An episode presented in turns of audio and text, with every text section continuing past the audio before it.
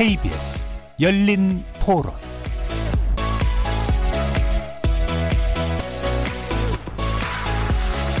안녕하십니까. KBS 열린 토론 정준희입니다.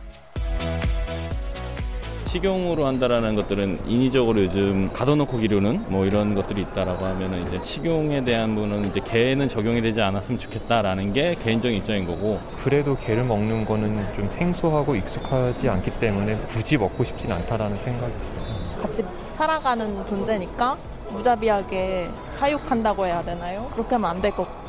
동물원도 더 반대하는 입장이에요. 걔네도 감정이 있을 테고 말만 안 되지 그런 게 있을 텐데 아프리카 보면은 완전 사파리인데 저희가 멀리서만 보잖아요. 걔네가 생활하는 걸 전혀 터치하지도 않고 완전 자연 그대로 놔두면서 야생동물 보호원 약간 이런 느낌으로만 억지로 뭔가를 할, 하려고 하는 거 말고 그냥 같이 살아가는 거 그거면 될 것 같은데. 동물원 같은 경우는 가는 건 좋아하는데 실질적으로 동물들이 너무 불쌍하다고는 생각이 들거든요. 그래서 뭐 기술이 발전하면 실제 동물들은 진짜 야생에서 그냥 살고 동물을 보호하고 우리는 그냥 입장권 딱 사면 렌즈 하나 줘가지고 그거 딱 끼면 이제 그때부터는 가상현실의 동물원 뭐 이런 게 되는 멸종됐던 동물들도 볼 수 있고 촉각이나 이런 것도 다 좀 되지 않겠어요? 거리에서 만나본 시민들의 의견 어떻게 들으셨습니까? 해마다 복날만 되면 볼 수 있는 풍경인데요. 어, 오늘도 초복을 맞아 개 식용 반대 집회가 곳곳에서 열렸습니다. 개는 음식이 아니라 반려동물이라는 점을 강조한 건데 한때는 복날이면 이른바 보신탕을 먹기도 했지만 이젠 식용 목적으로 길러진 다른 육류의 소비가 늘어난 데다 반려동물을 키우는 인구가 천만 명을 넘어서고 동물권 운동까지 확산하면서 이런 식문화는 점점 사라지고 있습니다. 그간 우리 사회의 동물권, 동물복지 관련된 논의는 이렇게 식용 목적의 가축을 제외한 동물의 식용 금지, 그리고 동물에 대한 학대 방지, 동물에 대한 인도적인 처우 문제로 나아갔습니다. 최근 들어 수족관과 동물원, 동물 체험 카페 등에 대한 문제를 지적하며 폐지 목소리까지 나오는 배경이죠. 그래서 오늘 열린 토론에서는 반려동물 천만 시대를 맞아 개식용 금지에 대한 요구의 현주소를 한번 진단해 보고 인권 중심적 사고를 넘어 동물권에 대한 논의가 어떻게 전개되어야 할지 그리고 그것이 우리 사회에 어떤 의미를 던지고 있는지 살펴보겠습니다. KBS 열린 토론은 여러분들이 주인공입니다. 문자로 참여하실 분은 9730 누르시고 의견 남겨주십시오. 단문은 50원, 장문은 100원의 정보 용료가 붙습니다. KBS 모바일 콩, 트위터 계정 KBS 오픈, 그리고 유튜브를 통해서도 무료로 참여하실 수 있습니다. 날카로운 의견과 뜨거운 참여 기다리겠습니다. KBS 열린 토론 지금부터 출발합니다. 살아 있습니다. 토론이 살아 있습니다. 살아있는 토론, KBS 열린 토론. 토론은 라디오가 진짜입니다. 진짜 토론, KBS 열린 토론.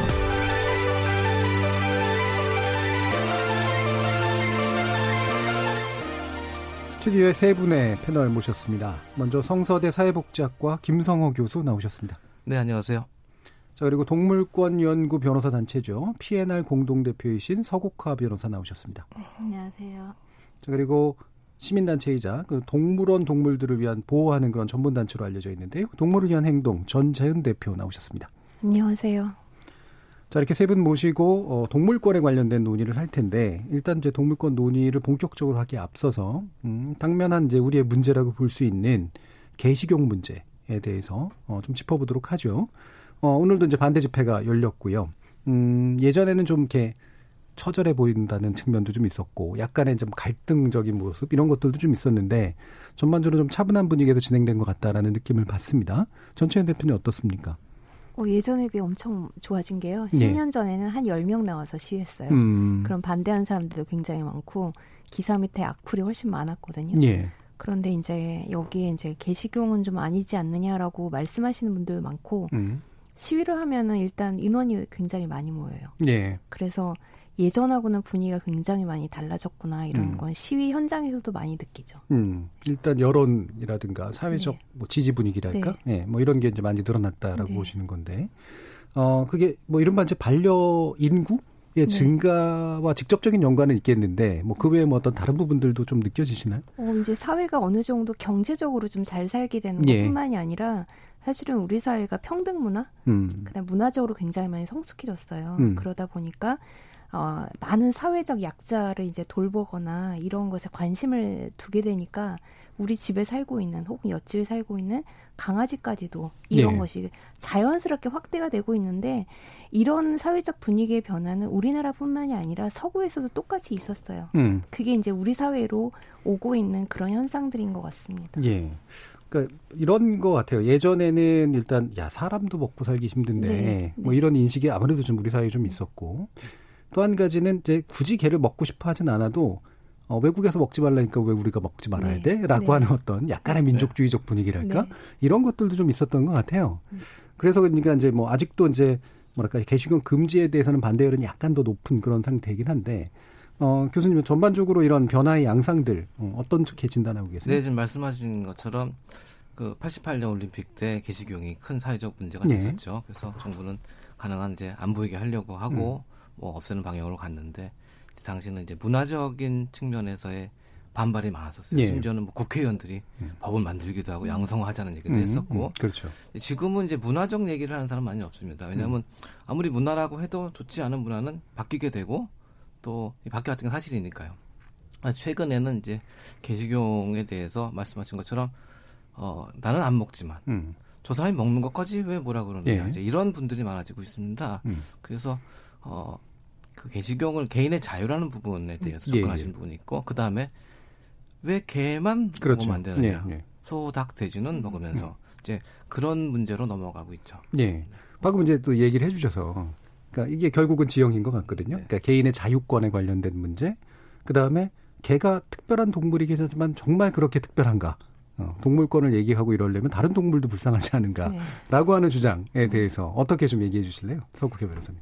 그 말씀하신 것처럼 항상 개 식용 논란이 나오면 나오는 얘기가 그러면 개 말고 소 돼지는 어떠냐, 음. 뭐 닭은 어떠냐 이런 말들이 많이 나왔고 결국에는 사람이 이용하려고 할 때 그것을 누군가가 제약할 수 있느냐, 네. 사람의 자유가 우선이다 이런 인식에서 시작되는 논쟁이었다고 저는 생각을 하는데 최근에 오면서 그런 어떤 감정적이고 어떤 사람의 자유를 우선하는 논의에서 예. 좀더 이 개식용이 가지는 법적인 쟁점들이 인식되고 많이 정리가 됐다고 생각을 해요. 그, 음.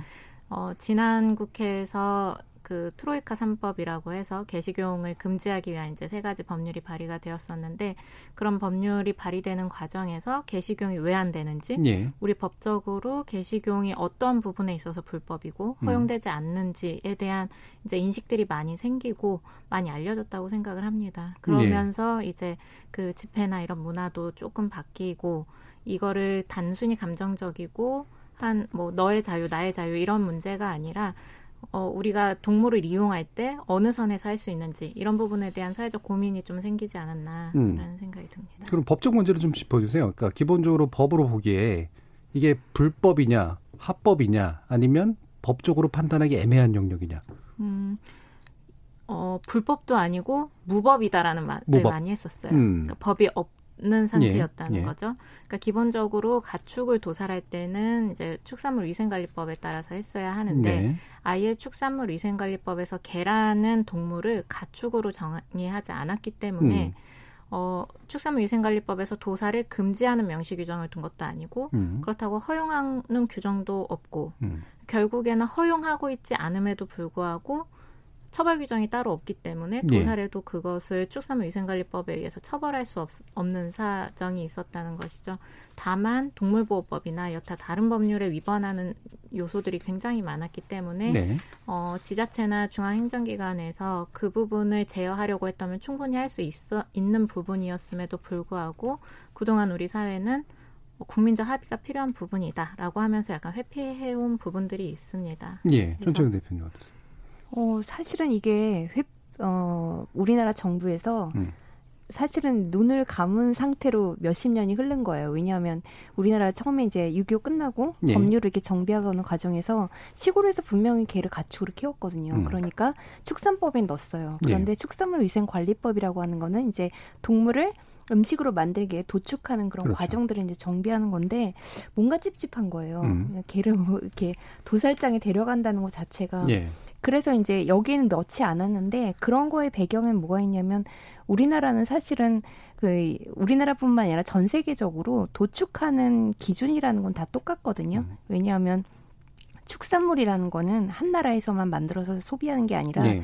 전 세계가 축산물을 서로 이제 수출입을 하기 때문에 저쪽 나라에서 만든 축산물을 우리나라가 어, 안전하게 수입해서 먹으려면 네. 저쪽 나라의 도축장이랑 이쪽 나라 도축장 똑같아야 돼요. 음. 그런데 개는 먹는 나라가 없기 때문에 음. 개를 어떻게 도축해야 되는지에 관련해서 전 세계적인 합의가 없었어요. 음. 그러니까 우리나라도 만들 수가 없는 상태로 30년, 40년이 온 거예요. 예. 그런데 이제 예전에는 시골에서 뭐 개 이렇게 잡아서 먹고 그러면 아 그냥 그게 문화련이 생각했는데 이제 사람들 인식이 높아지니까 이제 그걸 문제를 삼는 거거든요.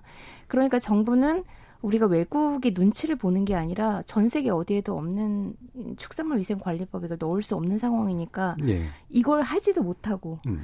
그런데 민족주의적인 어떤 뭐 그런 이전까지 여러 논쟁들이 있으니까 또 혹은 여기에 종사하시는 분들의 생업이라는 게 있으니까 이거를 무시를 못한 채로 그냥 눈 감고 있었던 거예요. 음. 그래서 이, 그 계속 이런 식으로 진행하기보다는 위생적으로도 좋지 않고 동물학대 문제도 있으니까 위생 축산물 위생 관리법에 넣을 수도 없는 상태니까 지금에 와서는 아예 그냥 금지하는 것이 예. 더 합리적인 차원이라고 이렇게 많이들 이야기가 나오는 거죠. 음.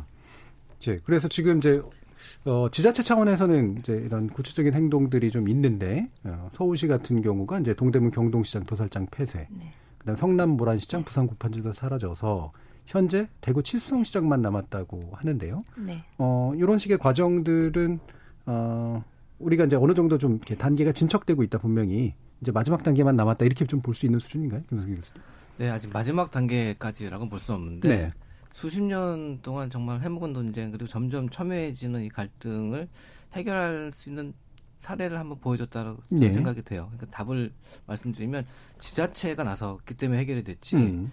합의를 해서 해결된 게 아닙니다. 그래서 서울시나 또 성남시, 그다음 대구 어, 북구에서는 굉장히 그 지자체에서 어, 그 어떤 사명감이랄까 네. 또 어떤 열의를 가지고 했고 그 과정에서 이제 많은 문제들을 또 이 업자들을 설득하고 또 심지어 음. 보상까지 하면서 처리 처리가 됐는데 어 이게 지금 한 시장이 없어졌다는 건 상징적 의미가 있지만 음. 풍선 효과라는 게 있지 않습니까? 네, 다른, 다른 데로, 갈 음. 것이고 또 음성적으로 진행될 것이고 그렇죠. 그래서 이참에는 이제 정말 그 중앙 정부가 나서서 이제는 어, 답을 주고 어, 해결을 해야 될 때라고 생각합니다. 음. 이제는 중앙 정부가 네. 그래서 나설 때다. 네. 왜냐하면 음성화될 가능성들이 네. 충분히 존재하고 실제로 아마 식용을 하시는 분들 같은 불만도 많을 거예요. 그러니까 막 값이 올라가는 효과랄까 뭐 이런 것도 분명히 좀 있을 거고. 어, 그럼 지금, 어, 어느, 그, 그 단계로까지 가야 되는가 할 때 이제 하나 해외 사례를 좀 짚어보고 싶은데, 일단, 의회가 이제 중국에서 이제 게시중이 금지됐다. 이게 마침 이제 코로나19를 네. 어느 정도 이제 핑계거리를 삼았다고 해야 될까? 뭔가 이렇게 조, 어떤 정당화의 근거로 삼아서 게시경을 금지했다라고 하는데 이게 어떻습니까? 사실입니까? 어, 네, 일단은 중국은 개식용을 이제 없애겠다 네. 선언을 했는데 물론 중국이 워낙 넓기 때문에 음. 해결이 쉽게 되지 않는데 중국과 음. 우리나라는 기본적인 차이가 있어요. 중국에서의 개식용은 사육해서 하는 게 아니라 유기견들을 훔쳐요. 아하. 훔쳐서 어 그걸 이제 어 이게 잡아가지고 이제 파는 그런 형태이기 때문에 그리고 이제 중국은 그런 게 있어요. 일견 일 등록제라는 게 있어요. 그래서 네. 이쪽에 있는 성에서 이쪽에 있는 성으로 등록되어 있는 걸 신고하지 않고 동물을 이동시켰을 때는 그게 불법이거든요. 음. 그래서 만약에 경찰에 의해서 그게 트럭이 걸리면 전부 다 압수를 해요. 예. 중국이 원래 그런 게 좀 세잖아요. 음. 근데 우리나라는 그게 아니라 30년 동안 정부에서 방치하는 과정에서 개식용 농장이 돼 버렸어요. 음. 그래서 더 뿌리 깊은 문제가 있는 거죠. 중국하고 우리나라는 그런 차이가 있어서 예. 그 농장을 운영하시는 분들의 생업 뭐 이런 거 여러 가지를 음. 자꾸 생각을 하다 보니까 정부가 자꾸 늦추고 있는 것이 아닌가 이렇게 생각이 음. 드는 거죠. 그럼 실제로 어느 정도 규모가 좀 파악이 되나요? 그런 이제 농장으로 운영되는 것들이? 지금 현재 규모가 있다고 이제 음. 파악되는 어느 정도의 그 어, 이렇게 농장의 사이즈를 예. 재서한 것이 한 3천 개가 이미 3천 개. 어, 어. 조사가 됐고요. 음. 소규모로 하시는 분들 또뭐 음. 뭐 집에서 키워서 식용으로 파시는 분까지 하면 많이 넘는 걸로 음. 지금 뭐 그건 정, 알려져 있습니다. 예. 네. 그럼 사실 현실적인 문제이긴 할 것 같거든요. 네, 아무래도 뭐 정부 입장에서 보면은 그걸 또 막 막무가내로 또 뭐 밀어붙이는 거 아무래도 저항도 좀 있을 테고 그럴 것 같은데 어떻습니까, 서국화 변호사님? 일단 그 중국에서 일견일 등록제를 예. 한다는 게 굉장히 개식용 금지의 유효한 음. 부분이거든요. 그러니까 우리나라는 물론 개에 대한 등록 의무가 있지만 반려 목적의 경우에만 이제 음. 등록을 하도록 되어 있어요. 그래서 법률상 어, 반려동물이 아니다. 준주택에서 키우는 동물이 아니고 그야말로 사육을 하기 위한 축산법상 가축으로서의 개다 하는 예. 경우에는 등록 의무가 없습니다. 그래서 이 부분이 어, 개식용 농장에서의 어떤 산, 산업화된 부분들을 제어하기 굉장히 어려운 부분이고 지금 보면은 규모가 뭐 10마리 이렇게 키우시는 분들도 있지만 굉장히 대형화돼서 5천에서 6천 마리까지 키우는 농장들이 있어요. 그러니까 결국에는 이것도 부익부 빈익빈처럼 대형 개농장이 살아남고 그러기 위해서는 굉장히 구조화된다는 거죠. 그렇기 때문에 이런 부분을 건드리려면 사실 결국 또 사유재산 문제가 발생을 하거든요. 그래서 우리나라는 그런 정말 산업화된 구조에서는 이거를 제어하기 굉장히 힘들기 때문에 더더욱 법률에 의한 음. 어떤 제어가 굉장히 절실한 상황. 음, 그냥 행정 처분만으로는 어렵고 입법이 좀 필요한 영역이 네, 그래서 나온다는 말씀이신데요. 그 중국에서 개식용을 금지했다는 사실 뉴스는 우리가 좀 들여다볼 필요가 있는데요. 예. 지금까지 이제 문화다 왜 남의 나라의 문화를 음. 어, 뭐라 그러느냐 이런 여론이 많았는데 사실 국격은 무시할 수 없는 겁니다. 그래서 음. 개식용을 하는 나라라는 것에 대한 어떤 그 세계적인 비난은 있는 게 사실이거든요. 그럼요. 근데 예. 그동안 사실은 중국이란 큰 나라에서 개식용 축제를 할 정도의 음. 어, 이 그 문화를 갖고 있었기 때문에 우리나라가 사실은 그 개식용에 대한 세계적 비난에서 좀 비껴나 있었어요. 근데 지금은 중국이 이제 불법 저 금지를 하고 예. 캄보디아도 얼마 전에 금지를 했고 이제 거의 남은 나라가 없습니다. 그러면 세계적인 비난을 다 맞게 될 것이고 그렇죠. 또 시- 이런, 이런 상상도 볼 수가 있어요. 우리나라의 전 세계에서 세계적으로 개식용을 먹다가 그 나라에서 금지를 하면 개고기를 먹으러 한국으로 이제 여행을 오는 그런 예. 것까지 생각해 볼 수 있기 때문에 이런 일이 생겼을 때의 대외적 이미지는 음. 사실 굉장히 큰 어, 우리나라의 어떤 국격이나 뭐 경제적인 부분에서도 마이너스라고 봅니다. 예. 그래서 이제 동물권 단체들이 2020년 올해가 이제 식용금지 원년으로 삼자라고 하는 이제 그런 주장을 하고 있는데 어, 뭐늘 언제나 뭐 제일 빠른 게 제일 좋은 거긴 합니다만 어, 올해가 돼야 된다라고 이제 이야기를 하시는 또 다른 어떤 근거들 같은 게 좀 있습니까? 정치인 이제 국회가 음. 이제 새로 이제 이번에 예. 열게 됐고 음.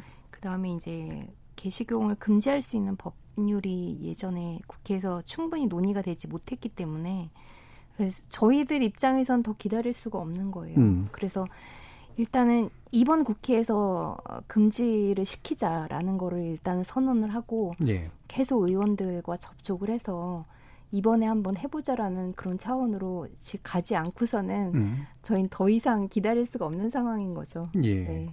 그러면 이제 관련 법은 어떤 것들을 준비하고 계시는 거예요? 어, 아직 구체적으로 예전에 했던 그런 법률들을 조금 다듬어서 음. 계속 이제 그런 방식으로 하는 거죠. 그러니까 발의는 됐으나 이제 통과가 안 네, 되는 네, 것들. 네. 음. 그럼 아까 이제 말씀 주신 이제 축산법, 그다음에 축산물 위생관리법. 위생관리법. 네. 그 정도입니까? 네, 그러니까 그 개를 이제 어, 축산법상에서 가축으로 하는 것을 제외시키는 일단, 거죠. 그렇죠. 더 이상은 가축이 아니라 이제 더 반려동물이라고 인식이 되는 동물로 이제 규정을 하는 거죠. 음. 보니까 이런 것도 있네요. 지금 어, 폐기물 관리법 네. 개정안에서 어, 음식물 쓰레기를 이제 사료로 쓰는 거 금지하는 거.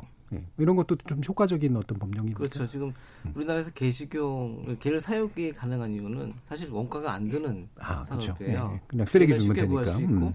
음식물을 가져오면 돈이 들지 않고 오히려 치워주는 비용을 받고 그렇죠. 그래서 그런 걸 먹고 이제 개를 사육하기 때문에 예. 음식물 쓰레기법이 좀 강화가 돼서 개에게 음식물 쓰레기 못 먹이게 하면 음. 사실 좀 개식용을 위한 개 사육을 막을 수 있는 효과가 있죠. 근데 음. 실제적으로 현실적으로 개식용을 금지하지 못하는 이유 중에 하나가 예. 또 개한테 안 먹이면 음식물 처리가 안 되는 음. 아주 아이러니한 또 이런 현실이거든요. 예. 그래서 개식용에 있어서 첨예한 법안도 있지만 음. 개식용과 관련돼서 불법과 합법을 넘나드는 예. 그 개식용을 위한 사업을 하다 보면 또 어쩔 수 없게 어, 저지르는 어떤 불법들 음. 이런 것들을 다 우리가 종합적으로 해서 좀 법적으로 어, 접근해야 될 것 같습니다. 예. 혹시라도 뭐 또 다른 어떤 법적 장치들이 좀 필요한 부분이 있을까요? 좀 진, 20대 국회에서 음. 발의됐던 법들 중에 이제 동물보호법도 예. 굉장히 중요한 개정안이었고 사실 저는 21대가 빠르다고 생각은 하지 않습니다. 음. 그러니까 20대 때 이미 필요한 법률들이 다 발의가 됐었고 그때 논의가 됐어야 되는데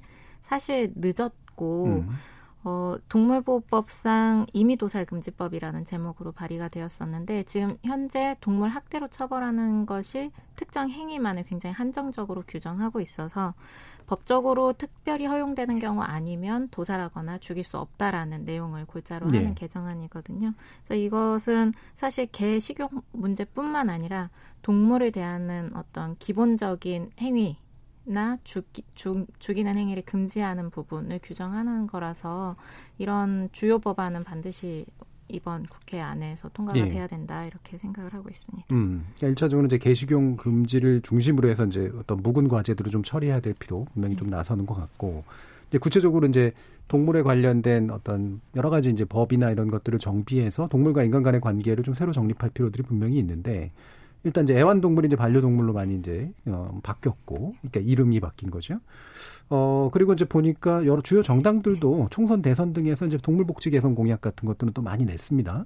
이게 이제 결국 유권자 표심하고 연결된다라고 보는 건데 어, 당장 근데 여론조사는 또 이제 반반 정도가 나와 있는 걸 보면, 어, 어떻게 이제 여론을 만들고 움직여 가야 될지 약간 좀 고민스러운 좀 부분도 좀 있을 것 같아요. 김성 교수님 좀 짚어주시죠. 네. 그러니까 여론조사 반반인데, 그, 들여다보면, 개식용을 찬성한다기보다는 음흠. 개식용 반대에 대해서 좀 이건 너무한 거 아니냐라는 의견이 많다는 예. 거예요. 그래서 그러면 그 사실은 개식용을 어 강력하게 반대하시는 분, 음. 그러니까 이제 초복이면 집회 오시는 분들, 예. 서명하시는 분들과 또 개식용을 강력하게 찬성하시고 뭐 음. 양성화를 주장하시는 또 업자분들을 비롯한 분들 사이에 다 대다수는 사실 안 드십니다. 안 예, 드시면서 별로 관심이 없는데 먹지 말라고 하는 자체에 좀 이제 그렇죠. 불만이 있는 거죠. 그래서 음. 그분들이 그럼 왜 개식용이 단지 어이 그 첨예한 갈등만 가지고 계속 끝없이 이어지느냐가 아니라 그 속을 좀 들여다보면 어떤 이슈가 있고 실제적으로 개가 어떻게 사육돼서 어떻게 먹기까지 되는지 음. 어떤 법들이 어겨지고 그런 것들을 좀 들여다보는 게 중요한데 사실은 그런 내용이 언론이나 음. 홍보가 잘 안 되고 있어요. 네. 그래서 좀 알고 나시면 아 개시경의 문제가 좀 다각적이구나. 음. 그리고 그냥 단지 개인의 기호라고 보기는 좀 어려운 부분이 있구나. 그렇게 여론이 좀 더 성숙되면 음. 개시경이 좀 앞당겨질 것 같습니다. 음. 그러니까 왜이 문제를 네, 해결해야 네. 되는지 네, 네. 이 부분에 대한 사실 사회적으로 동의를 얻어낼 수 있는 것들이 네, 충분함에도 네, 불구하고 사실 언론이 안 도와주는 것도 분명히 있는 것 같아요. 사실 이제 그 초복 되면 항상 그 토론을 하잖아요. 예. 그 찬성과 반대가 나오는데 어. 더 이상 좀 그만했으면 좋겠고 차라리 거기에 정부 관계자가 나와서 예. 합법하든 불법하든 왜 이게 합법이 안 되는지 왜 불법인지를 좀 따져봤으면 좋겠어요. 음. 그렇게 하면 해법이 나올 것 같습니다. 음. 자, 그러면 이제, 어, 우리가 당장 그 문제를 해결하면서 네. 또 시급하게 해결돼야 될 문제가, 이 뭐 지금 반려견이나 반려동물들에 관련된, 어, 다양한 이제 사회적인 이슈들이 나오고 있잖아요. 어. 그래서 일단 뭐 동물 등록제라든가 이런 부분 지난번에 열린 토론에서도 이제 한번 다뤘었는데 어 사실 보면 이제 반려 인구는 증가하지만 책임 있는 반려인들이 그만큼 증가하고 있는가에 대해서 근본적인 좀 문제 제기를 할 수밖에 없는 측면들이 좀 있는 것 같아요. 전채원 대표님 어떻게 보십니까? 사실 이거 좀 심각하게 봐야 되는 네. 게 연간 10만 마리가 유기견이 음. 되거든요. 음. 그 중에 뭐 30% 이상은 다 안락사가 되고 음. 많은 부분이 폐사가 되는데 그거는 좀 냉정하게 봤을 때 우리 국민 중에 10만 명 아니 혹은 뭐 한 몇만 명이죠. 이런 분들은 자신의 가족을 버린다는 거예요. 그러니까 네. 입으로는 가족이라고 이야기하면서 실제로는 뒤에서 버리는 거죠. 음. 그래서 우리가 동물을 대하는 방식을 좀 근본적으로 정말 따져볼 필요가 있다라고 생각이 들어요. 그러니까 예쁜 동물 보면 좋고 네. 어떤 동물 유행하면 어떤 연예인이 무슨 동물 데리고 나오면 그렇죠. 그 동물들 쭉 유행하고 이런 거에 대한 굉장히 따가운 시선들이 있어야 되는데 그냥 예쁜 건 예쁜 거예요. 음. 그래서 어른부터 아이까지 뭔가 교육이라던가 이런 거 좀 많이 필요한데 사실은 좀 언론에서도 되게 뭐랄까 이렇게 자극적인 것들을 많이 다루지 그런 동물과 인간 간의 관계 이런 거에 대해서 잘 다루지 않기 때문에 음. 그 부분이 많이 성숙하지 않다는 건 좀 인정할 필요는 있을 것 같아요. 같아요. 예, 일단 네. 문화적으로 네. 확실히 이제 생활 패턴은 바뀌고 있는데 네. 문화적으로 충분하진 않은 네. 그런 약간 문화지차 상태라고도 좀 볼 수가 있는데 말씀처럼 또 이게 미디어의 노출이 이제 동물 노출이 많아졌는데 네, 네. 그렇죠? 네, 그것에 의해서 어떤 이면이랄까 네. 어, 또는 본질적인 문제 이런 걸 다뤄주는 진지한 것들은 또 많이 없고 그렇죠. 예, 네. 이런 게또 어, 많은 사람들의 인식에 또 미치는 영향도 좀 있는 것 같습니다. 어, 일단 이런 그 지금 추가적으로 우리가 메꿔줘야 될 어떤 법과 현실 사이의 괴리 같은 거 이런 건 어떤 게 좀 있다고 생각하고 변호사님? 기본적으로 지금 말씀하신 부분이랑 연관이 되는 예. 건데 상업화 부분이 굉장히 이제 그런 음. 걸 조장한다고 생각을 해요. 예. 기본적으로 우리나라는 동물을 사고 팔 수 있는 음. 그런 바탕이 있기 펫숍. 때문에 음. 예. 그래서 이제 그런 미디어에서 예쁜 것들 노출시키고 나면 사고 싶은 거죠. 근데 네. 그 사, 사는 것이 너무 쉬운 거예요.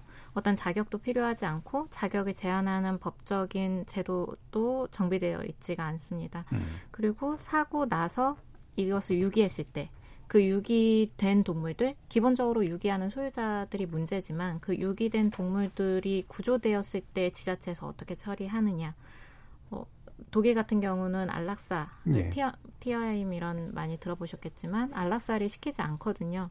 그러니까 사람이 어떤 수용의 한계, 비용적인 한계 때문에 이 생명을 단절시킨다라는 부분에 대한 어떤 인식이 별로 없는 반면에 우리나라는 10일 정도 공고해서 뭐 입양이 되지 않으면 안락사 시키는 이, 이런 것들이 제도적으로 쫙 만들어져 있다는 거죠. 네. 이런 제도적인 차이가 이 동물을 어떻게 대해야 되는지에 대한 인식 을 굉장히 많이 좌우한다고 보이기 때문에 사실 이런 법적으로 사고 팔 수 있는 제도 안락사 시킬 수 있는 제도 예. 이런 부분 반드시 이제 좀 우리가 고민을 해봐야 되는 부분이다 음. 이렇게 보이고 어, 또 우리나라 법에서는 기본적으로 동물은 물건으로 취급을 하고 네. 있습니다. 음. 그렇기 때문에 어, 동물은 물건이 아니다라고 명시하고 있는 다른 외국 입법례에 비교해서 음. 보면 어, 죽였을 때 동물보호법도 적용이 되지만 손괴죄가 적용이 된다는 거죠. 예. 그 형벌이 내려졌을 때 손괴죄가 적용됐을 때 훨씬 더 높은 형을 음. 받게 되는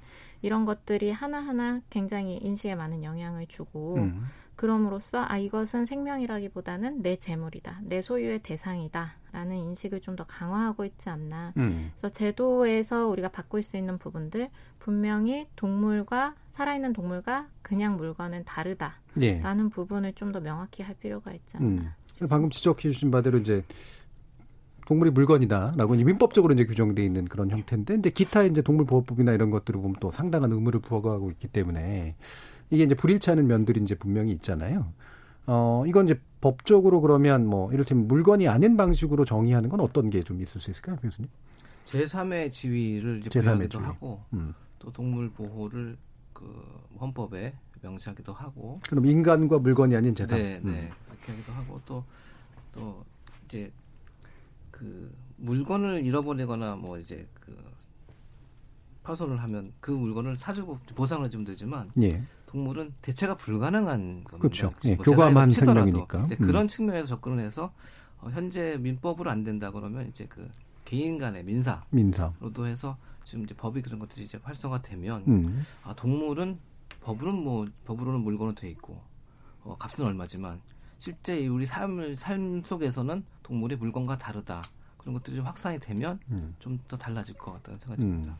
이렇게 이제 헌법이나 네. 법 차원에서 이제 동물을 새로운 지위를 좀 부여하는 그런 그 사례들은 해외에 좀 있습니까? 전체 대표 어 독일에도 있고요. 독일. 스위스도 스위스. 있죠. 네. 음. 네. 우리나라에서도 대선 공약으로 나오고 대선 공약으로. 나오고. 네.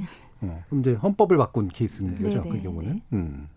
뭐 어쨌든 그런 식으로 헌법에서 이제 뭔가 그런 규정 근거들이 생기고 그리고 이제 관련돼서 민법이나 이런 데서 법이 이제 자연스럽게 이제 바뀌게 되면 어, 뭔가 이렇게 사회적인 인식의 제고라든가 제도의 불비성 이런 것들을 해결할 수 있는 단초나 토대들이 이제 만들어질 텐데 뭐 우리나라에서 이제 법적으로 이제 보면은 좀 개선이 되는 그런 요소들이 좀 나오고 있는 부분들이 좀 보이는 것 같습니다. 일단 어 지금 울산지법에서 동물 학대범에게 이제 징역형이 내려진 거. 그 다음에 어, 대법원에서 어, 잔인한 도사를 한 부분에 대해서 이제 유죄로 이제 확정한 거 이런 식의 이제 좀 사례들이 있는 것 같은데 변호사님 좀 소개 좀 시켜주시죠. 네.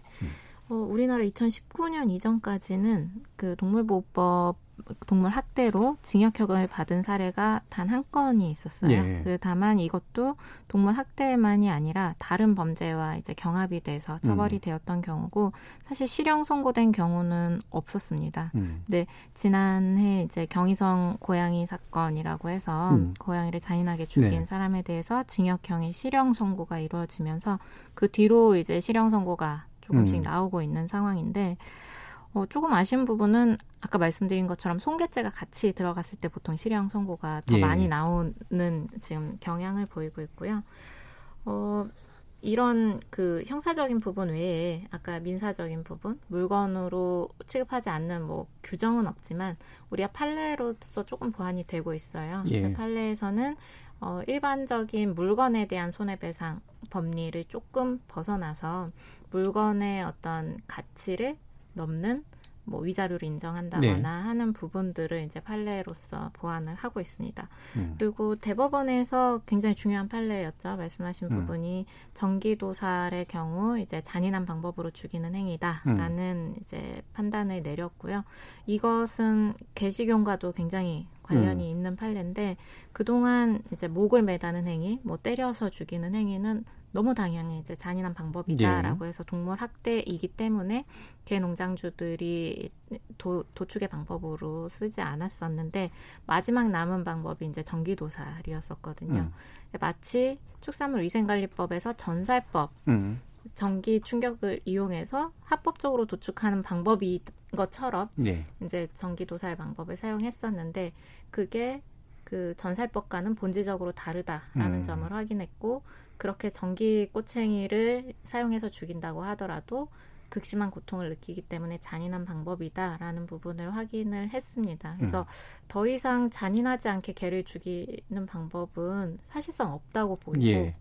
그것을 개발하기 위한 어떤 연구나 이런 것들이 사실 불가능합니다. 음. 그래서 이제는 동물보호법에 위반되지 않는 개 도축 행위가 음. 찾아볼 수 없어서 이제 앞으로는 개 도축 행위 자체로서 이제 동물 학대가 성립하고 그 적발이 되면 단속이 될 수 있기 때문에 이 부분은 이제 기존의 법률에 의하더라도 음. 충분히 좀 단속할 수 있는 근거가 되지 않을까 예. 그런 법적 근거가 마련됐다라고 음. 그러니까 어, 개를 있습니다. 좀 법을 피해서 도살할 수 있는 마지막 방법이 결국 이 네, 판결로 그렇습니다. 사라졌다. 예. 어, 이렇게 판단할 수 있는 거로군요. 음. 결국 이제 이게 식용 문제에서 이제 학대 문제로 넘어간 건데 어, 학대 이게 사실 광범위하게 이제 이루어지는 문제라서 어, 우리가 뭐 아동 학대부터 이런 동물 학대 이르기까지 약한 이제 존재들에 대한 학대하는 거 이거 굉장히 심각하게 좀 이해해야 되는데 어, 전체 대표 이게 어떤 심각성이랄까 좀 이렇게 광범위성이랄까 어떻게 좀 얘기해 주실 수 있어요? 아직까지는 동물 학대라 그러면 물리적인 폭행 예. 이런 것만 이제 학대라고 어, 인식하는 경향이 상당히 많이 있는데 사실은 음. 결론적으로 동물의 입장에서 보면 동물이 인간의 어떤 잘못에 의해서 건강에 해쳐지고 음. 결국에는 굉장히 시름시름 앓거나 질병이 심각해지거나 이런 것도 결국엔 동물 학대에 해당하거든요. 예. 그게 너무 좁은 거예요, 우리나라는. 음. 그래서 예를 들어 영국이나 이런 데는 제대로 뭐 안 씻겨주고 털을 안 깎아서 음. 엄청나게 털이 긴 개도 적발이 되면 이거 동물 학대로 벌금을 내거든요. 예. 그렇게 학대에 해당하는 동물이 이 결국엔 고통스러울 수밖에 없는 그런 여러 가지 것들을 법률에 사실은 다 넣어야 돼요. 음. 이 굉장히 과제가 굉장히 많은 거죠. 음. 그래서 이렇게 된 거의 원인에는 사람들의 인식도 좀 부족한 측면이 있지만 우리나라에서 아직까지 애니멀 웰페어라는 게 굉장히 낯선 개념이에요. 음. 그래서 그런 것들이 어 동물들의 복지가 어떻게 실현되고 어떻게 훼손될 수 있는가가 마련이 되면 동물보호법뿐만이 아니라 동물 관련된 다양한 법에 이런 것들이 적용이 될 수가 있어요. 그래서 예. 그게 좀 우선적으로 좀 필요한 과제인 것 음. 같습니다. 사실 이제 아동 학대에서도 비슷한 문제가 지적이 네네, 됐는데 네. 애들 때리는 거 네. 정도만 네. 그 다음에 이제 약간 더 나으면 언어적 폭력 네. 정도. 근데 이제 제대로 방, 그 케어하지 않고 방치하는 여러 가지 문제들, 정서적인 문제들 이런 게 굉장히 심각한데 동물에서도 역시 네, 마찬가지로 마찬가지죠. 예, 그런 게 있다는 말씀이시잖아요. 예, 그 그렇습니다. 맥락에서 보면 예. 사실 우리가 동물학대 그러면 심각하게 뭐 상해를 입히고 죽음을 음. 이르게 하는 행위를 이제 법에서는 동물학대를 보는데 어, 동물법의 원조라고 볼 수 있는 이제 영국의 음. 농장동물보호법에 다섯 가지 동물의 자유가 있습니다. 네. 그걸 이제 우리나라에서도 거의 그대로 가졌다가 현재 100년 후에 기본적인 동물보호법에 기본적으로 쓰는데 다섯 가지의 동물의 자유를 한 줄로 조약을 하면 동물이 본성을 누릴 자유예요. 음. 네. 그러니까 어떤 가해를 가해를 입히는 것만 폭력이 아니라 음. 동물이 태어나서 자신의 본성대로 살 수 있는 그런 환경을 조성해 주지 않는 음. 그 자체가 이제 벌써 학대의 시작이라는 거죠. 그래서 음. 말씀하신 것처럼 아동 학대도 때리고 또 최근 정서적 학대까지 어, 이어졌지만 방임 방치가 굉장히 음. 큰 어, 이제 학대로 이제 보여지는 것처럼 동물 학대도 이제 좀 가해 입장이 아닌 동물의 본성을 적극적으로 누리지 못하게 하는 그것마저도 이제 예. 들어봐야 된다는 겁니다. 최근에 그 KBS 프로그램에서 어, 문제됐던 것들이 있었잖아요. 그 목양견. 아, 아, 예, 그 활동력 좋고 네. 머리 좋은 목양견을 네. 이제 네. 그 반려인이 네. 예, 사실은 아, 제대로 케어하지 못해서 네. 생기는 여러 가지 심리적 문제라든가 네. 이런 것들이 네. 나와서 많은 사람들이 이제 분노했던 거 이런 것들도 좀 있었던 것 같은데 실제로 그래서 그 사람들의 문제 의식이 어, 이런 제도적 개선이나 법적 개선으로 이어지면 좋을 텐데 동물학대가 이제 왜 발생할까라고 하는 부분도 사실은 좀 궁금한 점 좀 있긴 있어요. 예, 변호사님은 사건 좀 많이 다뤄보셨죠? 그렇죠. 예. 예. 예, 이 동물학대 같은 게 뭐 예를 들면 난 동물을 싫어하니까 어, 어쩔 수 없는 거 아니야?라고 하는 그런 태도도 분명히 있을 것 같은데요. 네. 그 동물을 혐오하는 네. 입장이죠. 그래서 혐오 혹은 어 정말 내 맘대로 제어할 수 있는 어떤 소유물이라고 인식해서 생기는 학대들이 있고 또 어떤 면에서는 내가 얘를 위해서 케, care를 해준다 이런 예. 또 인식에서 생기는 학대들도 있어요. 대표적으로 어. animal hoarding 아, 예, 예. 막 학대 엄청 키우는 유형이, 거. 예. 예. 그런 부분인데 사실 우리나라 동물보호법 규정 구조를 보면 특이한 거는 2조에서 정의 규정을 두면서 동물 학대 정의 규정을 두고 있습니다. 그 거기서는 아까 교수님이 말씀하신 5대 자유에 해당하는 부분들을 이제 정리해서 어, 질병에 노출되게 하거나 예. 방치하거나 하는 부분도 학대다라고 이렇게 규정을 하면서도 처벌 규정이 있는 학대는 또 별도로 규정을 하고 있다는 거죠. 음. 분명히 학대라고 정의하고 있음에도 그게 다 처벌이 되는 게 아니라 요런 요런 요런 어, 유형으로 학대했을 때만 처벌한다. 이렇게 정하고 있기 때문에 사실 그 애니멀 호딩이나 뭐 적극적인 어떤 혐오에 의한 학대나 예. 둘다 똑같은 학대임에도 불구하고 그것이 처벌되는지에 음. 굉장히 큰 차이가 있고 보통 그런 분들 어떤 학대하시는 분들의 성향을 보면 어 일단은 기본적으로 그 생명이 느끼는 고통에 대한 무감각 아, 이 약간 굉장히 사이코패스적인. 큰것 같습니다. 음. 예, 그러니까 그것을 즐기거나 혹은 이것이 어떤 다른 사람으로부터 내가 관심을 받는 어, 수단이라고 생각을 하는 거죠. 그래서 예. 어, 다른 타인이 그런 부분을 이제 타인이 어떤 고통을 느끼는가에 굉장히 무감하기 때문에 사실 그런 범죄들은 보면서 어, 분명히 다른 사람이 느끼는 그런 고통에도 굉장히 음. 무감각할 수 있겠다라는 그러니까 사회적으로 굉장히 위험성 있는 행동이다라는 생각을 항상 하게 되거든요. 예. 그래서 동물 학대 범죄를 우리가 단순히 어, 동물을 좀 괴롭혔을 뿐인데 뭐 이렇게 해석할 수 없, 음. 없다.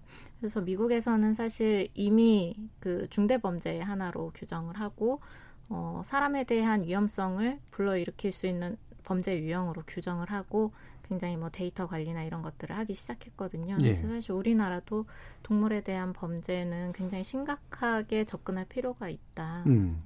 그래서 이제 2부에서 동물권 논의하기 전에 마무리 일부 마무리하면서 그 얘기를 이제 좀 마지막으로 좀 해주시면 좋을 것 같은데 김성 교수님께 여쭙게 지금 방금 지적처럼 네, 네.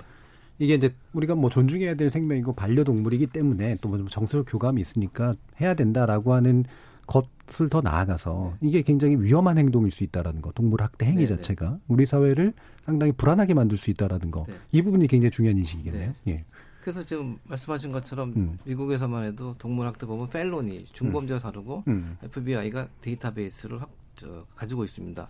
이 동물학대를 저지른 사람은 사람에게 위해를 줄 수 있고 테러범이 될 수 있다는 전제를 음. 가지고 하거든요. 그래서 뭐 동물학대와 사람 간의 폭력이 연결돼 있다는 이제 이론도 있는데 음. 뭐다 옳지는 않지만 음. 연결된 게 사실이고 어이 동물만의 문제가 아닌 사회적 문제라고 봐야 되고 음. 사실은 또 그런 정서가 사회적으로 만연하다는 게 문제예요. 그렇죠. 그래서 동물 학대가 일어나는 원인은 사실 뭐 무, 무, 굉장히 많습니다. 음. 그리고 그런 유형도 많은데 한 한 줄로 요약을 하면 해도 되니까라는 거예요. 네. 예. 그래서 지금 요즘 사회에 갑질 얘기가 나오는데 전에는 갑질을 해도 아무 문제가 없었는데 음. 최근에는 해도 사회적 지탄을 받고 또 법적으로 처벌을 받기 때문에 이제 그런 것들이 없어지지 않습니까? 그래서 그 전에는 뭐 내가 동물 만들었는데 어때가 아닌 동물 학대를 저질렀을 때 사회적 비난이나 또 처벌이 커진다 그러면 어 동물 학대가 줄어들 것이고 그것이 확대된다 그러면 우리 사회 폭력이 점점 줄어들겠죠. 그래서 음. 그 사회가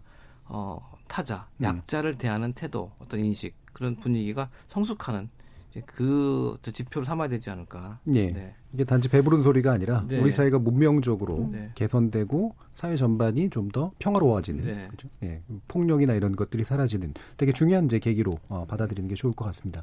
우리 청취자들도 많은 의견 주셨던 것 같은데요. 한번 들어보고 가겠습니다. 정희진 문자 캐스터. 네, 청취자 여러분이 보내주신 문자 소개해드리겠습니다. 4185님. 동물권을 주장하기 전에 개 키우는 사람들은 제발 공공예의를 먼저 지켜주십시오. 사람보다 개가 먼저인 세상인가요? 개에 물려 사망하고 다친 사람들은 어떻게 하나요? 동물권 얘기하기 전에 인권부터 얘기하는 게 중요하다고 생각합니다. 4062님, 전 수의사입니다. 법적으로 식용 문제와 동물권 문제를 정리해줘야 합니다. 2757님, 만약 반려동물이 닭이나 소, 돼지로 유행이 바뀐다면 그것도 먹지 말자고 할 건가요? 모든 동물은 깨끗한 환경에서 사육되도록 위생적이고 스트레스를 받지 않고 최소한의 고통 속에서 도살될 수 있도록 법규가 만들어졌으면 좋겠습니다. 개, 돼지, 소, 염소 모두 같은 동물입니다 해주셨고요. 6025님, 진정 반려견을 위해 식용을 거부하는 것이라면 상업적인 반려 역시 사라져야 하지 않을까 생각됩니다. 인간 취향 선택에서는 똑같아 보입니다. 더욱 성숙한 생명 존중에 대한 자기 반성이 필요합니다. 근육나라 복근 왕자님. 식용금지법보다 반려견 허가제가 먼저라고 생각합니다. 애견, 애견, 애완견 인구는 늘지만 아무 책임 안 지고 버려지는 개들이 많습니다. 정말 개의 동물권을 생각한다면 반려견 허가제부터 입법시켜야 합니다. 그렇게 된다면 식용금지법이 당위성을 얻고 실행될 겁니다. 사막의 푸른 늑대님. 아버지가 도살업자였어요. 14살 때까지 개돼지를 죽이는 걸 보고 자랐습니다. 트라우마 때문에 완전 채식을 하다가 여러 사정 때문에 최대한 안 먹기로 적응해 살고 있어요. 동물 사육에서 일어나는 폭력을 알리고 동물권에 대한 교육을 하고 최소한 고통스럽지 않게 죽도록이라도 해주었으면 좋겠어요. 개도, 돼지도, 소도, 닭도 차별 없이 고통 없이 해주길 바랍니다. 뚜오랭님, 개는 사람과 가까이 살기 때문에 개 식용에 대해 불편함을 느끼는 거겠죠. 애견 인구가 늘어난 만큼 그 불편함의 크기도 커졌겠죠. 개뿐만이 아니라 우리가 먹는 동물들의 전반적인 사육 환경과 규제가 필요하다고 봅니다. 공장식 축산의 환경은 우리가 외국보다 나쁘면 나빴지 더 좋을 것 같지 않습니다. 라고 보내주셨네요. 네, KBS 열린 토론. 이 시간은 영상으로도 생중계되고 있습니다. 유튜브에 들어가셔서 KBS 일라디오 또는 KBS 열린 토론을 검색하시면 지금 바로 토론하는 모습 영상으로 보실 수 있습니다. 지금 방송을 듣고 계신 청취자 모두가 시민 농객입니다. 계속해서 청취자 여러분들의 날카로운 시선과 의견 보내주세요. 지금까지 문자캐스터 정희진이었습니다. 토론이 세상을 바꿀 수는 없습니다. 하지만 토론 없이 바꿀 수 있는 세상은 어디에도 없습니다.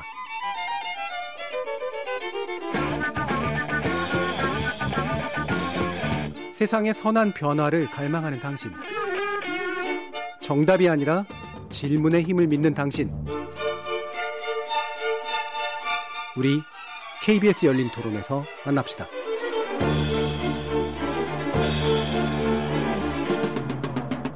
KBS 열린 토론 오늘 이 시간은 개식용 금지 문제 그리고 동물권 논의 그것이 우리 사회에 갖는 의미는 무엇인지 함께 짚어보고 있습니다. 동물을 위한 행동 전체은 대표, 성서대 사회복지학과 김성우 교수, 동물권 연구 변호사 단체 PNR의 공동 대표이신 서국화 변호사 이렇게 세 분의 전문가와 함께하고 계십니다. 자, 아까 이제 청취자 의견 중에 어, 가장 귀에 박히는 게 이거였어요. 동물권 얘기하기 전에 인권부터 얘기하는 게 중요하지 않느냐. 라면서 이제 근거로 얘기하신 게 개가 사람보다 중요하냐.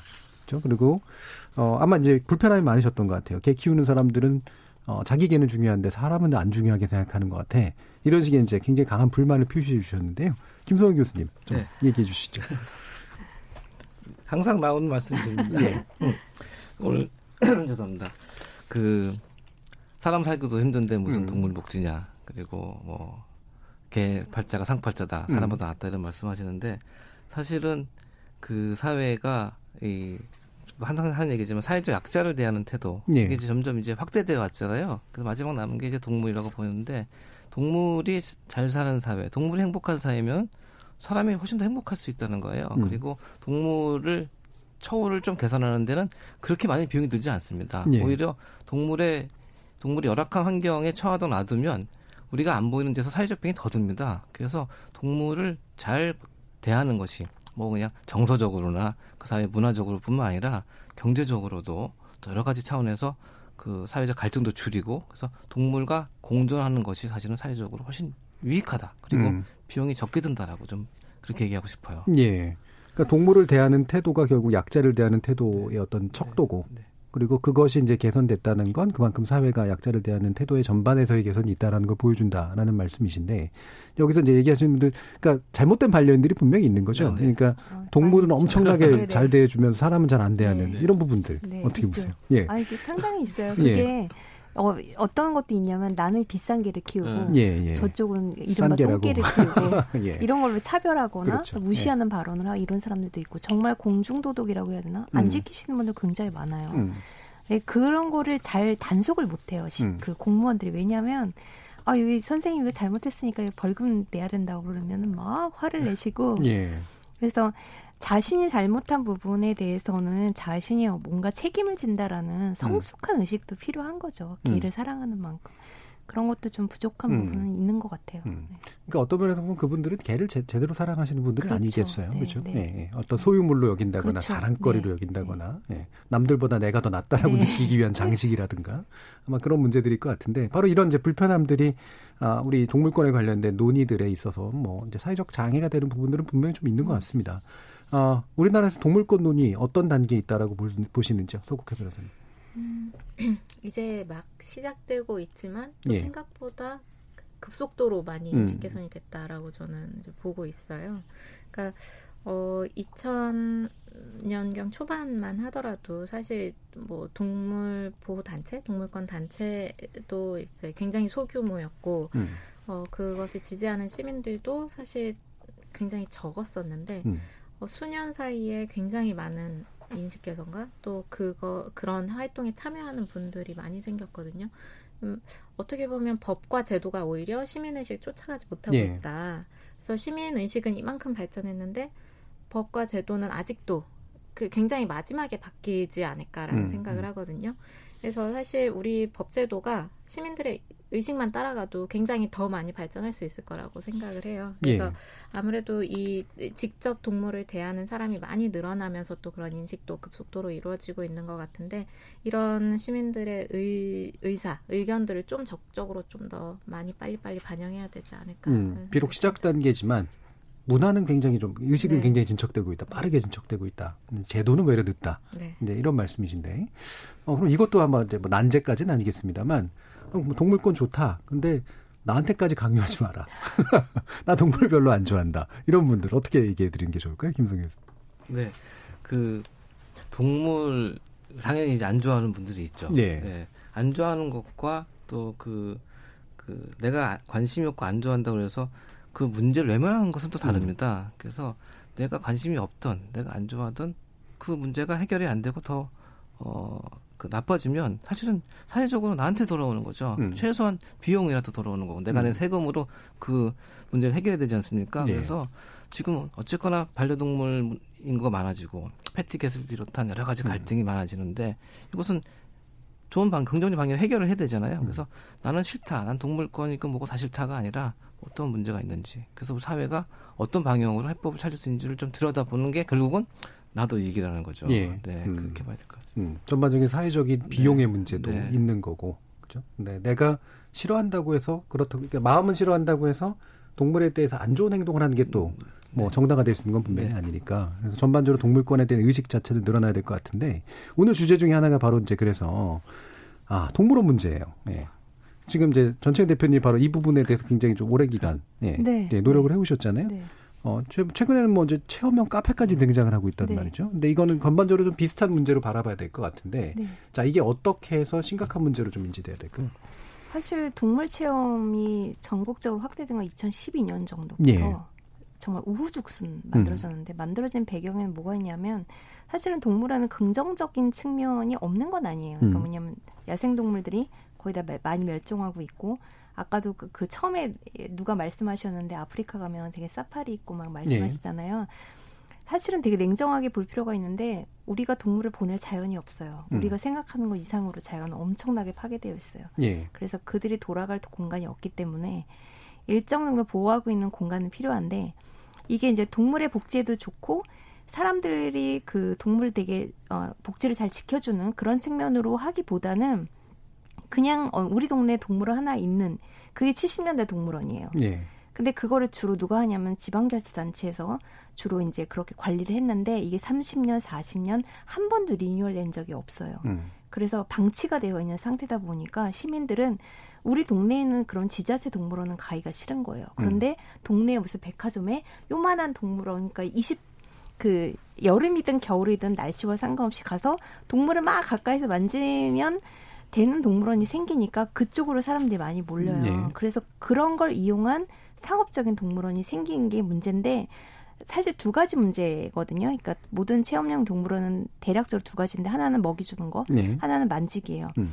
먹이 주는 건 뭐 어떤 문제가 있냐면 어 사실은 종마다 먹어야 되는 음식이 다 달라요. 사실 가장 좋은 거는 그 종이 원래 살았던 서식지 음식을 음. 먹어야 되는데 그게 불가능하다고 했으면 영양상으로 딱 균형 있는 거를 만들어서 줘야 되는데 그 많은 동물들을 한 명의 사육사가 관리하다 보면 못 하잖아요. 네. 그래서 어 그냥 사료를 주거나 음. 혹은 관람객이 들어갈 때 오이나 당근 같은 걸 갖고 들어가요. 사가지고. 근데 팔죠, 예. 예. 거기서. 근데 중요한 예. 거는 아침부터 저녁까지 그것만 먹어요. 그렇죠.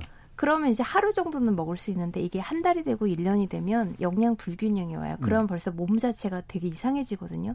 털이 다 빠지고 음. 어느 날 갑자기 구토라거나 설사를 해요. 그러면 이 직원은 너무 바쁘기 때문에 얘를 병원에 들어갈 수가 없어서 모든 동물원에는 뒷방이 있습니다. 네. 뒷방에다 그 동물을 놔요. 음. 그런데 일 끝나고 와서 아 동, 병원 데려가야지 왔는데 죽어 있어요. 그런 음. 동물들이 아, 어, 봄과 가을에 어마어마하게 많이 나는데 이건 통계도 없고요. 음. 첫 번째 먹이 주기는 그래서 문제인 거고 두 번째 만지기는 어떤 문제가 있냐면 오만 아이들이 음. 한 동물을 네. 쪼물락쪼물락 만져요. 그리고 옆에 가서 다른 걸또 음식을 먹어요. 사실 지금 같이 코로나 일 코로나가 사실 야생 동물과 네. 인간의 너무 밀접한 관계 그렇죠. 때문에 벌어진 건데 동물을 이 사람 저 사람 다 만지고 가서 뭘 먹고 이 수많은 사람들이 다시 자기 지역으로 돌아가. 음. 이거는 굉장히 위험하죠. 위험한 상황이거든요. 음. 이두 가지 때문에 체험 동물원은 반드시 음. 없어져야 돼요. 예, 실제로 저도 이제 가봐서 가, 아. 가보고 난 다음에 안 가야겠다고 음. 느낀 게 딱 그 이유였었어요. 네, 네. 예. 동물이 살은 쪄 있는데 네. 행복해 보이지가 네. 않더라고요. 네. 전 쟤는 분명히 당뇨 걸렸을 것 같다라든가 네, 이런 느낌을 주는 그런 거 보면서 이거는 할 짓이 아닌 것 같다라는 생각을 좀 했었는데 어떻게 예. 동물의 입장에서는 분명히 할 짓이 음. 아닌데 예. 그 체험형 동물 뭐 원동물 카페에서 항상 강조하는 것이 이제 뭐 아이들의 정서적 교감 네, 이런 네, 얘기 하거든요. 네. 그래서 사실 이제 이런 얘기를 하면은 부모님들이 아니 우리 아이들이 얼마나 좋아하는데 그 아이들이 좋아하는 거 보면 내가 얼마나 기쁜데라고 하시는데 제가 이 얘기할 때 좀 드는 사례가 하나 있어요. 미국이나 호주나 이렇게 외국의 그 유기견 센터에 가면 음. 좀 보기 힘든 장면이 있습니다. 우리나라에서는 유기견들이 쫙 앉아 있고 아이들이 책을 읽어줍니다. 음. 그 동물 앞에서 음. 그 이유는 그 사람한테 버려진 동물들이 사람한테 다시 가야 음. 입양이 될 가능성이 높아지는데 음. 사람하고 친해지기가 어려운 거죠. 아무리 훈련사가 와도. 음. 근데 그 꼬마들이 가서 책을 읽어주면 네. 그렇게 쉽게 와서 친해지고 이렇게 들어요. 그래요? 개들이 싫어하진 않다. 네, 근데 이제 시간이 걸리긴 하죠. 근데 예. 그럼 애들은 이제 무슨 죄냐는 거예요. 예, 예. 아이들이 가서 책을 읽어주는 동안에 음. 동물과 교감을 하게 되고 음. 또 도, 돌보는 마음이 생기고 음. 더 중요한 거는 그 어렸을 때왜 발표했다가 틀리면 혼나고 또 이렇게 트라우마 남고 그러잖아요. 네. 걔들은 비판을 안 합니다. 아, 혼내지 않습니다. 네, 네. 자신감이 생겨요. 그래서 엄마들이 요금을 내고 음. 가서 그 수업을 그, 그 체험을 합니다. 그래서 내가 아무 때나 돈만 내면 만질 수 있는 동물원에 가는 아이들과 음. 불쌍한 동물들을 가서 보살펴주고 책을 읽어주는 아이들이 컸을 음. 때의 어떤 그 음. 상대를 공감하는 그렇죠. 능력, 예, 사회적인 예. 분위기 굉장히 달라질 거거든요. 음. 그래서 뭐 그 동물 학대 또 인수공통 감염병도 큰 문제지만 음. 내가 아무 때나 몇천 원만 내면 쟤는 가서 만질 수가 있다라고 하는 것은 사회 다른 약자한테도 그렇게 예. 어떤 어, 폭력이라 그럴까 음. 남들 할 수 있는 그런 분위기가 사실 근데 은연중에 음. 무의식 중에 큰 거기 때문에 아이들 그렇게 좋지 않습니다. 네. 네. 그러니까 사람의 권리를 살 수 있다라고 네. 얘기하는 것 심각한 문제듯이 네. 예, 동물들의 불편함을 우리가 사, 네. 사는 거잖아요. 사실 우리의 만족을 위해서 그게 이제 결국 사회적으로도 굉장히 안 좋은 것들을 남긴다라는 네. 말씀이신데 어, 지금 이제 동물원 측에서도 좀 이러저러한 변화들이 좀 있는 것 같아요. 어떻습니까? 어, 동물원 수족관은 음. 종류가 너무 많아가지고요. 네. 좋은 동물원은 변화가 많아요. 그러니까 음. 이것도 양극화예요. 음. 좋은 동물원 수족관은 계속 발전하는데 음. 그런 체험 동물원은 굉장히 나빠지기 시작하면 네. 지금 사실은 죽어가는 동물, 방치되는 동물이 어마어마 많기 때문에 이 동물들은 지금 사실은 몰수해야 되는 상황까지 오는 애들이 코로나 19 때문에 거죠. 거의 동물 거의 죽어나가는 거의 지금 네. 망하고 네. 있는 음. 추세인 것 같아요. 음. 네. 거의 뭐 먹이를 줄 수도 없고 네, 거의 방치돼 있고 지금 음. 사실 구조해야 되는 상황이라 이 동물들이 갈 곳이 필요해요 네. 지금. 예. 그래서 그런 동물들이 갈 곳은 이제 일, 이른바 쉼터 음. 뭐 이런 것을 만들자고 계속 이제 정부에다 요구를 하고 있는데 음. 결국엔 정부도 돈이 있어야 되는 거니까 음. 기재부에서 돈을 안 주셔가지고 네. 네. 그 산업의 문턱이 너무 낮은 게 네. 문제거든요. 반려동물을 들이는 거, 예, 예. 반려동물 관련 음. 산업하는 것들이 음. 뭐 법을 개정하고 규제도 하지만 어쨌거나 계속 열어주고 있고 음. 양성하기 때문에 그 문턱을 더 엄격하게 음. 할 필요가 있습니다. 음.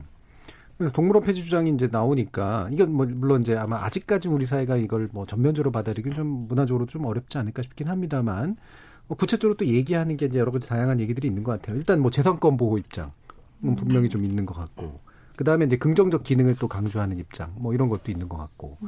일단 재산권 보호 입장은 어떤 식으로 좀 처리를 해야 되나요, 서구 변호사? 일단 지금 동물원 관련해서 이런 문제가 나오는 거는 사실 애초에 저는 음. 너무 이제 민간의 영역에 맡겨놨던 음. 게 아닌가. 그러니까 동물이라는 존재를 민간이 어떤 산업적으로 이용을 해도 음. 된다라는 기본적인 허용. 에 있었거든요. 음. 그러니까 사실 동물원이 폐원을 하면 그 안에 있는 동물은 그럼 이제 어떻게 돼야 되느냐, 누가 구조를 해야 음. 되느냐. 사실 이런 문제로 가면 지자체 의무, 국가의 의무가 문제가 될 수밖에 없어요. 그러면은 결국에는 그 재산권을 지금 운영하고 있을 때는 내 재산권으로 보호받아야 된다라고 예. 주장을 하지만 어, 만약에 폐원을 했을 때는 그러면 그, 그 재산권 누가 누가 가져갈 것이냐, 누가 음. 보호할 것이냐, 이런 문제들이 굉장히 많음에도 불구하고 단순히 동물을 너가 사다가 너가 어떤 영업이익을 내는데 쓸 수 있게 그냥 방치를 해 음. 뒀었던 음. 거죠. 그래서 사실 요, 만약에 동물원이 없어진다고 했을 때는 기본적으로 그 폐지를 하는 정책에 따라서 거기 살고 있는 동물들을 수용할 수 있는 지자체의 능력이 있어야 네. 되는 네. 상황이거든요. 그래서 재산권 보호 부분은 어 동물원 폐지 주장에 있어서 굉장히 큰 장애물이 될 음. 수밖에 없는 부분이고요. 어 뭐 당장 폐지하기는 당연히 어려울 거라고 생각을 합니다. 다만 앞으로 이 공적 기능을 점점 강화하는 방향으로 가야 되지 않나. 예. 그러니까 동물원이 물론 어떤 유희의 대상으로 하고 뭐 사람들에게 계속 보여지게 하는 기능 부정적인 기능이 있긴 하지만 어 사실 뭐 종 보존이라던가 음. 어떤 그런 긍정적인 기능이 있는 만큼 지금까지 우리가 체험, 뭐 보는 그런 기능에서 점점 좀 종보존의 기능으로 음. 좀더 이제 옮겨가도록 음. 이게 전체적인 흐름을 좀 바꿔서 음. 어 이제 이게 동물원을 폐지해서 재산권과 충돌하고 예. 이런 사회적 문제를 발생시키기보다는 좀 더 우리가 공적인 어떤 기관으로서 음. 긍정적인 기능을 할 수 있게 음. 이렇게 흐름을 만들어가는 게 굉장히 중요하다고 예. 생각합니다. 아까 김성 교수 말씀은 일단은 진입 장벽을 높여야 되고 또 상업적으로 이게 다루어지지 않도록 그 다음에 일단 이미 진입해 있는 것들에 대해서는 좀 긍정적인 반응을 유도할 수 있는 어떤 규제 방향이라든가 이런 걸 좀 해야 되고 그다음에 장기적으로 뭐 이제 폐지가 가능하다면 이제 폐지까지 이룰 수 있게 될 텐데 전체 대표는 어떠세요? 이런 되게 현실적인 어떤 부분이잖아. 이게 네. 나름대로 뭐 아까 기재부가 돈 안 주신 안 준다고 그러셨는데 이게 뭐 국가 입장에서 보면 뭐 온갖 요구들이 있는 상태에서 네. 이제 다 우선순위를 따질 수밖에 없으니까 네. 이게 현실적으로 문제 해결을 위해서는 어떤 현실적 단계들을 밟아나가야 된다고 좀 이렇게 나름대로 로드맵 같은 걸 짜고 계시나요? 일단은 그 법적으로 아무나 동물원을 만들 수 있게는 안 해야 그러니까 자격 조건을 음. 줘야 되고요. 음. 그 다음에 이제 동물원의 공적 기능, 긍정적 기능을 강화하는 동물원에만 뭔가 이렇게 더 뭐랄까 돈을 자금을 대, 지원해주거나 뭘 지원해주거나 이런 예. 방식으로 나쁜 동물원은 없애고 음. 좋은 동물원은 강화하는 방식으로 사실 뭐 지금 예를 들어 서식지 보전기관이나 아니면 뭐 동물 해양동물 구조 치료 기관이라고 해서 어 긍정적 역할을 하는 동물원 수족관에다가 지원을 해줘요. 근데 예. 정말 요만큼 줘요. 어. 요만큼 주니까 동물원 수족관에서는 이런 걸 해서는 자기네들이 먹고 살 수가 없다 보니까 자꾸 상업적인 걸 하는 거거든요. 음. 그래서 교육적 기능 같은 것도 어떤 게 있냐면 사실은 이거는 시민들의 협조가 많이 필요해요. 많은 시민들이 유모차를 끌고 엄마가 이렇게 수족관 같은 데 가거든요. 예. 근데 엄마 입장에서 우리 아이가 아장아장 걷지는 못하지만 음. 뭔가 동물로부터 좋은 길을 음. 받을 것이다는데 그게 아니고요. 사실 아이들은 동물은 안 봐요. 음. 아이들이 동물을 보기 시작하는 거는 초등학교 4학년 이상이 되면서 동물과 생물에 관심 있는 아이들은 네. 가면 네.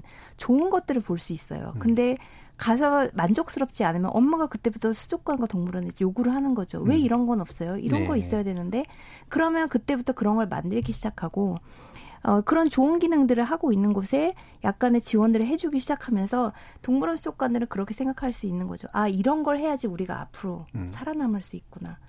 그런 방식으로 하나하나씩 나가는 것이 결국에는 방향이 될 수 있겠죠. 음. 네. 그럼 우리나라에서 좀 좋은 예 같은 건 네. 소개시켜 주는 어떤 게 있을까요? 아, 네. 긍정적 측면에서 음. 음. 그런 거요. 제가 한번 어떤 쑥관 가서 봤는데 음. 최근에 만들어진 것 같은데요. 그 상어가 죽었어요. 죽으면 음. 사실은 사체 처리를 하는데 그 껍질을 이제 벗겨서 네. 박제를 네. 만들었는데 그냥 박제를 보면 약간 징그럽다고 보시는 분 있잖아요. 근데 이제 사, 아이들은 그 상어의 겉껍질을 만지고 싶어 하는 애들도 있거든요. 음. 우리가 살아있는 동물을 만지면 그게 음. 학대지만 이미 죽어 있는 동물들을 이렇게 만질 수 있는 부분을 만들어 놨어요. 그럼 아이들은 아, 상어의 껍질이 이렇게 생겼구나. 이걸 체험하면서 옆에 상어에 관련된 그런 설명들이 쭉 있어요. 음. 그러면서 그걸 따라가면서 아, 상어는 이렇구나. 이렇게 사는구나. 그게 결국에는 공부인 거거든요. 네. 예, 그런 것들을 조금씩 만들기 시작했는데 그런 방식으로 좀 확대가 될 음. 필요가 있는 거죠. 그러니까 체험이 이제 살아있는 동물을 대상으로 하지 않고, 네. 그러니까 죽은 동물들에서 이제 네. 뭔가 그, 네. 그, 그, 동물에게 문제가 안 생기고 아이들한테도 네, 네, 네. 음. 그렇군요. 그런 식의 사례들이 좀 많이 늘어났으면 좋겠는데 지금 보면 불미스러운 사례들이 좀 있어요. 어, 제주도 이제 동물 테, 마파크 조성 관련 갈등, 또 거제의 흰돌고래 체험 프로그램 운영에 대한 논란 이런 것들이 있는데 일단 청원은 좀 올라가 있는 상태고요. 이 부분 좀 이렇게 그 사라질만 하다고 생각하세요? 어, 그것 때문에 엄청나게 지금 음. 갈등을 겪고 있지만 요구를 하고 있어요. 네. 이 체험 중에 가장 악랄한 체험이 이 수족관에서 이 체험이거든요. 네. 만지는 건 기본이고요. 올라타고요. 음. 그래서 사실 사람도 사고가 많이 나고 있기 때문에 이거는 인수공통 전염병뿐만이 아니라 동물에게 어마어마한 스트레스를 음. 주는 거고 많은 해양 생물학자들이 그렇게 얘기하거든 어류든 해양 생물이든 만지는 것 자체가 학대라고 생각을 해야 되는데 예, 예. 그래서 이걸 금지하는 방향으로 법을 개정하는 거를 계속 저희가 지금 추진을 하고 있습니다. 음. 네. 지금 보면 또 한 가지가 아까도 이제 그 미디어 얘기했습니다만 네. 미디어를 통해서 나타난 미디어가 하는 동물학대도 있고 결과적으로 그게 미디어에 노출됨으로써 생기는 결과적 동물학대로 네. 이어지는 측면들 이런 부분도 좀 지적이 돼야 될 것 같은데. 네. 실제 요즘 뭐 SNS가 예. 이제 각광을 받으면서 음. 동물 관련 프로그램이 이제 인기가 많죠. 또 수익이 창출되기도 하고 그래서 점점 더 자극적인 걸 찾고 있어서 그러다 보니까 학대로 이어지거나 음. 학대와 음. 비슷한 이제 행동들이 이어지잖아요. 좀 늘어나고 있습니다. 근데 아직 음. 통계가 없어요. 음. 근데 최근에 한 동물 단체에서 설문 조사를 한 적이 있었습니다. 2천 명 이상이 이제 참여를 했는데 그 보통 동물 관련 방송을 보는 사람들은 예쁘고 재밌으니까 또 뭐 정보를 얻기 위해서 보는데 그런 과정에서 70% 정도가 동물 학대나 학대로 보이는 사례들을 봤다는 거죠. 근데 문제는 그거에 대한 규제가 전혀 없어요. 그래서 그분들이 신고를 하려고 해도 신고하는 방법도 모르고 신고를 해도 어떤 뒤처리가 안 이루어지니까 계속 이게 만연이 되는 건데 사실 이제 이거는 좀 규제를 할 때가 되지 않았는가 음. 생각이 들고 고전에 그럼 SNS만 우리가 탓할 것이 아니라 기존의 방송들, 네. 영화 업계들 음. 사실 그 외국계 같은 경우는 영화 끝나면 자막 다 올라가면 음. 이 영화는 이 방송은 동물 복지 규정을 준수했습니다 네. 나오고 그, 그 매뉴얼이 몇백 페이지가 되거든요. 음. 우리나라의 이제 KBS 공영 방송부터 해서 네. 동물을 동물이 출연하는 방송은 이런 이런 복지를 한다는 음. 것을 좀 모범적으로 보여주면 음. 아 이렇게 해야 되는구나. 그럼 이제 그런 것들이 개인이나 유튜브까지 좀 음. 확대가 돼서 아 동물도 내가 마음대로 만드는구나라고 좀 어, 확산이 됐으면 좋겠고 음. 확 학대가 확실한 것은 좀 그건 신고가 가능하게 하고 신고가 된 것은 좀 법적으로 처벌하는 그런 제도가 좀 마련됐으면 좋겠습니다. 예. 네. 이렇게 이제 음 사실 요즘 반려동물 관련된 논의가 인기를 끌면서 뭐 KBS뿐만이 아니라 여러 군데에서 EBS도 그렇고 뭐 SBS도 그렇고 어, 지상파 방송사도 굉장히 많은 프로그램들을 하고 있는데 말씀처럼 실제로 이게 동물 윤리를 제대로 지킨 상태에서 된 것인지 아닌지를 명확하게 투명하게 보여주는 거 이런 것들도 굉장히 좀 신경을 써야 될 부분이 아닌가 싶습니다. 이제 뭐 마무리할 시간이 됐는데요. 아, 불과 100년 전에 만국박람회에서 어, 다른 인종을 보여주는 게 중요한 어떤 행사였던 것이 야만적으로 비춰지는 지금의 시기라면 이렇게 다른 약한 존재들을 우리가 어떤 놀이의 대상으로 삼는 것, 유의의 대상으로 삼는 것에 대한 고민들이 시작될 때가 아닌가 싶습니다. 또 마침 코로나19가 펼쳐지면서 우리 사회를 많이 바꿀 수 있는 계기들이 좀 있는 것 같은데요. 어떤 것들을 좀 제안하거나 짚어주고 싶은지 마지막으로 한번 들어보겠습니다. 먼저 서국화 변호사님. 네. 일단 저는 어, 동물권 논의를 마무리할 때마다 항상 드리고 싶은 말씀이 예. 아까 이제 코멘트에도 나왔지만 동물권이랑 인권을 분리하는 인식을 음. 좀 바꿨으면 좋겠다라는 생각이 들어요. 그러니까 예를 들면 어, 우리가 노동자의 어떤 뭐 복지나 어, 권리를 생각해야 되는 이유가 사실 인권 중에서도 노동자가 어떤 계급에 속해서가 아니거든요. 음. 다만 똑같이 존엄한 생명이기 때문이다. 음. 그, 그 존엄한 생명의 범위를 우리가 인간에 한정할 것이 아니라 동물까지 확대해서 내가 아닌 어떤 다른 타자를 우리가 음. 어떻게 바라보고 얼마나 이해해줘야 되는가에 대한 문제다라는 좀 생각이 많이 퍼져야 좀 우리 사회가 지속 가능한 음. 사회로 발전할 수 있지 않을까라는 예. 생각을 합니다. 전채연 대표님. 사실은 이런 생각을 해볼 필요가 음. 있어요. 음. 사람들은 인간과 동물을 나눠서 보는데요. 음. 인간도 동물이에요. 그렇죠. 그걸 예. 자꾸 잊어버리는 음. 것 같더라고요. 그래서 모든 동물은 다 어떤 주어진 환경 내에서 살아가는 거기 때문에 우리도 한계를 가지고 있는 존재라는 걸 항상 생각할 필요가 있고 그다음에 제가 뭐 아주 정말 사이코패스 같은 사람들도 있지만 대부분은 90%가 평범한 사람들이 음. 학대를 저질러요. 음.